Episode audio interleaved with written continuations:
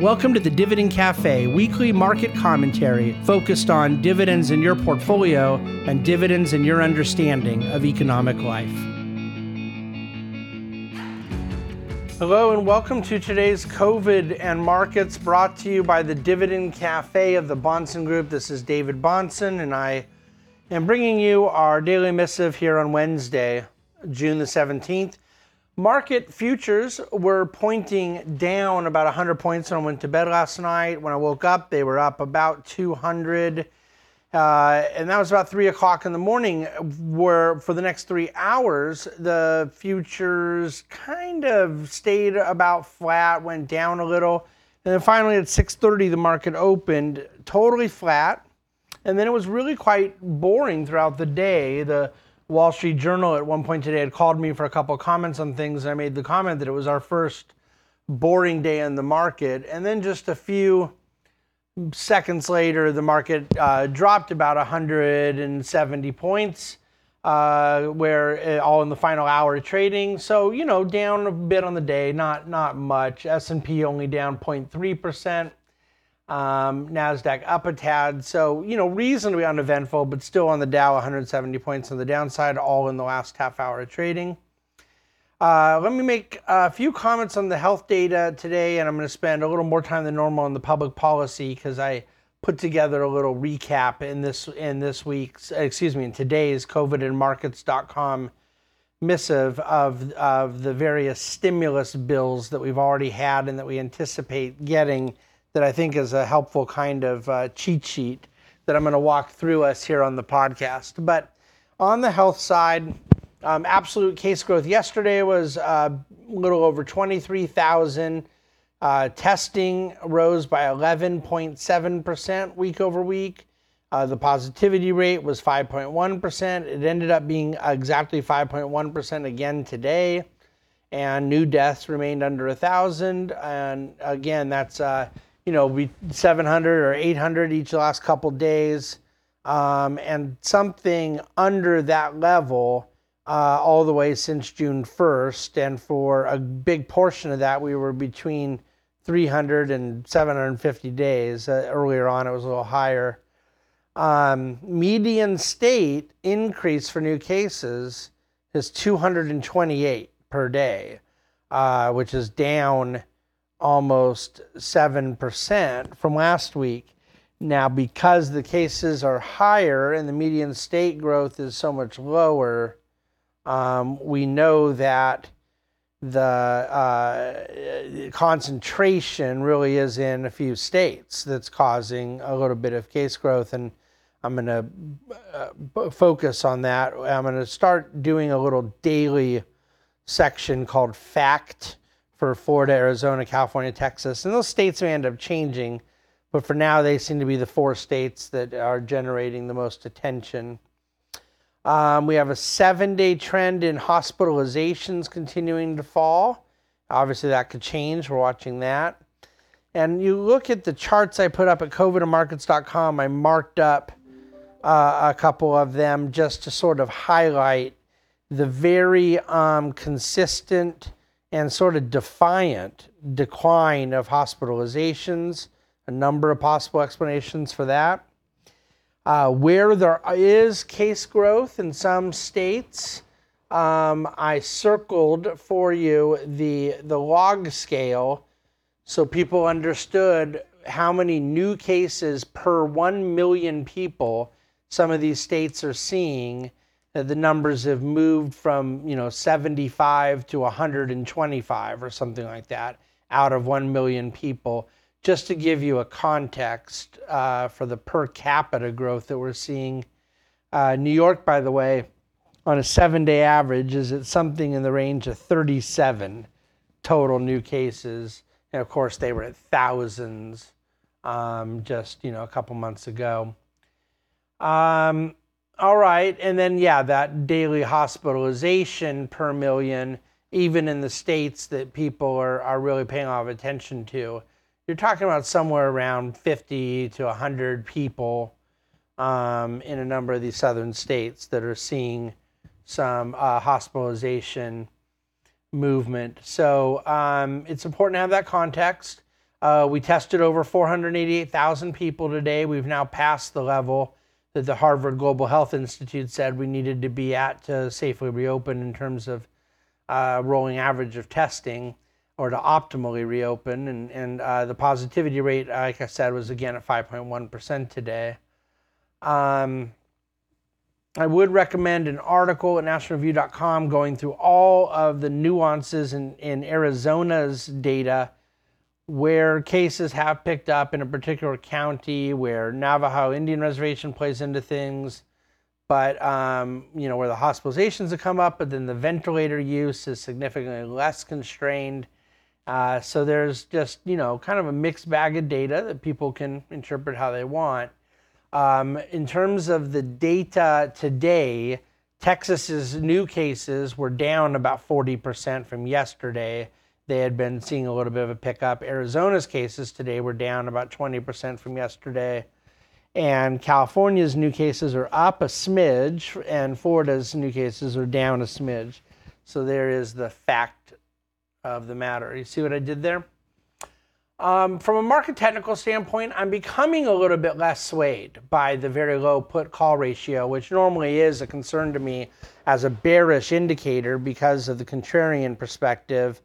Um, but when I look at the bull bear survey, I see something that is just um, not very compelling in terms of indicating a whole lot of euphoria building up in the market. I don't see it. Uh, you have a historical average of about 38% of people who identify as uh, bullish, and it's right now about 34%. You have a historical average of people identify as bearish of about 30, and it's right now at 38. So it, it, these aren't um, these are kind of neutral numbers. And then you look to the money flows, and something I talked about yesterday with all the money going into bond ETFs and not that much going into stock ETFs, and you really have a pretty benign um, situation overall. Um, there is a chart at covidmarkets.com that I'd really uh, love for you to go see. And, and I want to emphasize that it is not shared because I believe it's predictive or it establishes some sort of normative. Um, but I just think it's interesting to see the big market drop in the late portion of 08 and early part of 09, then the big market increase, and then how we just sort of traded within about a 10% range for 60 trading days throughout June and July of 2009. Um, and obviously, we had the big drop from COVID, and then we had the big rally up, and then now, you know, I've thought that we'd be in some sort of a trading range, and that's indeed where we've been so far. Markets dropping a lot, markets going higher, but again, that kind of, uh, you know, I think 10% sounds about right. Uh, it could get stretched a little more than that, but it becomes just sort of a consolidation uh, for a couple of months. I, I see that as being sensible in the given environment. Um, emerging markets debt, by the way, uh, you may think it doesn't affect you or it's something to just fall asleep listening to. But what the cost of credit default swaps are in the EM debt space, meaning the amount of money people are paying for insurance against a default, it's a big deal. It speaks a lot to um, investor confidence, it speaks to risk appetite, it speaks to uh, anxiety, and there's a lot of systemic risk where people may be concerned about a sovereign default in an emerging market. Um, but now what we see is that the cost of that insurance has just totally collapsed. So the CDS spreads have come in so much, that's the credit default swaps, indicating more comfort level in the emerging markets universe. Uh, on the public policy side, just a quick reminder, okay? Phase one or stimulus 1.0 was a whopping 8.3 billion, and it was passed on March March the 6th and it was basically just funding some vaccine development and a little bit of pub- public health funding. Um, it's really hard to even comprehend that there was a time that they were debating between 2 billion and 8 billion because we're now debating between 2 trillion and 8 trillion you know what i mean? Um, then 12 days later obviously all hell had broken loose from march 6th to march 18th and stimulus 2.0 came out. Again only 104 billion which in relative to where everything would go is a pretty modest amount of money. And that was called the families first coronavirus response act and basically all the money went towards sick leave um, a little bit of coverage into unemployment and more health insurance coverage requirements the big daddy was march 27th stimulus 3.0 the so-called cares act and that came at a cost of over $2 trillion. So we went 8 billion, 100 billion, 2 trillion in the first three acts, and then they added another 480 billion to CARES Act later, so you can kind of call that uh, stimulus 3.5. My forecast is that 4.0 will not be the 3 trillion the House Democrats want entirely centered around um, direct support to states and, and, and cities, nor will it be the one trillion that the Trump administration wants, primarily geared around tax cuts. I think that they'll end up doing a little bit of both, and and it will meet somewhere in the middle on the total cost. But that one of the big asks of stimulus 4.0 and infrastructure coverage will get punted into stimulus 5.0 and that they'll end up presenting a, a fifth stimulus to uh, focus around infrastructure spending and to focus on um, potentially incentivizing companies to move their supply chains back on shore. And I expect that to be a much uh, more comprehensive and difficult, you know, area to get across the finish line. So we're three stimuluses through, three and a half. There's two more still projected and a lot of unknowns along the way. Okay, uh, oil, uh, WTI crude closed right around 38 a barrel. Really didn't move much, not super affected by the events of the day. Housing market, mortgage demand, again, an 11 year high, record lows in rates. Um, new purchase applications were up 4% last week. Um, in terms of this time a year ago, they're up 21%. So, you know, yeah, I mean, what COVID, right? It's just surreal. Um, the mortgage application volume for new purchases increased for the ninth week in a row. I just think you have significant pent up demand and historically low rates that feed together. Fed-wise, uh, nothing new or special really came out of Powell's speech today, day two. I did read the transcript of a speech that Vice Chairman Richard Clarida is uh, presenting to the Foreign Policy Association, and again, just their overwhelming focus on um, trying to create some inflation, inflation, and and going overboard to express their total lack of concern around deflation. Uh, speaks to where they are right now, where they'll be for some time, uh, in my opinion. Um, well, we know that there was significant amount of forced selling in the market back in March. And I've been trying to create a deeper dive looking at all those that did just flat out have to sell, just to get an idea of what they may have done to their own balance sheet, what they've done to their company, and and where in fact it may have affected some of asset managers, if at all. Um, and it, I don't know, it's um, it's interesting to see the level of treasury bond sales in the, in the marketplace. $118 billion sold in March, $66 billion sold in April from Cayman Islands investors, which is, of course, a popular respite for as a tax haven for various hedge funds. So when you get this kind of surge, there's me using the term surge correctly in treasury bond activity, um, you, and you can piece two and two together. Uh, we have good reason to believe a lot of this Cayman Islands activity is from the hedge fund industry.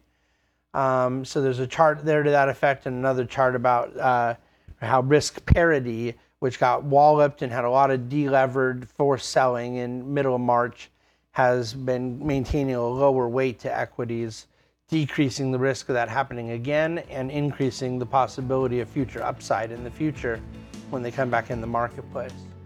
Okay, I'm to let you go for now. I know we've covered a handful of things pretty quickly. Look forward to coming back to you tomorrow, Thursday, with another COVID and markets missive. Thank you so much. Reach out anytime. The Bahnsen Group is a group of investment professionals registered with Hightower Securities LLC, member FINRA and SIPC, and with Hightower Advisors LLC, a registered investment advisor with the SEC. Securities are offered through Hightower Securities LLC. Advisory services are offered through Hightower Advisors LLC. This is not an offer to buy or sell securities. No investment process is free risk. There is no guarantee that the investment process or investment opportunities referenced herein will be profitable. Past performance is not indicative of current or future performance and is not a guarantee. The investment opportunities referenced herein may not be suitable for all investors. All data and information referenced herein are from sources believed to be reliable.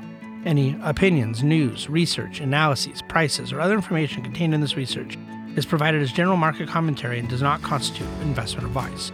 The Bahnsen Group and Hightower shall not in any way be liable for claims and make no expressed or implied representations or warranties as to the accuracy or completeness of the data and other information, or for statements or errors contained in or omissions from the obtained data and information referenced herein. The data and information are provided as of the date referenced. Such data and information are subject to change without notice. This document was created for informational purposes only. The opinions expressed are solely those of the Bahnsen Group and do not represent those of Hightower Advisors LLC or any of its affiliates. Hightower Advisors do not provide tax or legal advice. This material was not intended or written to be used or presented to any entity as tax advice or tax information. Tax laws vary based on the client's individual circumstances and can change at any time without notice. Clients are urged to consult their tax or legal advisor for any related questions.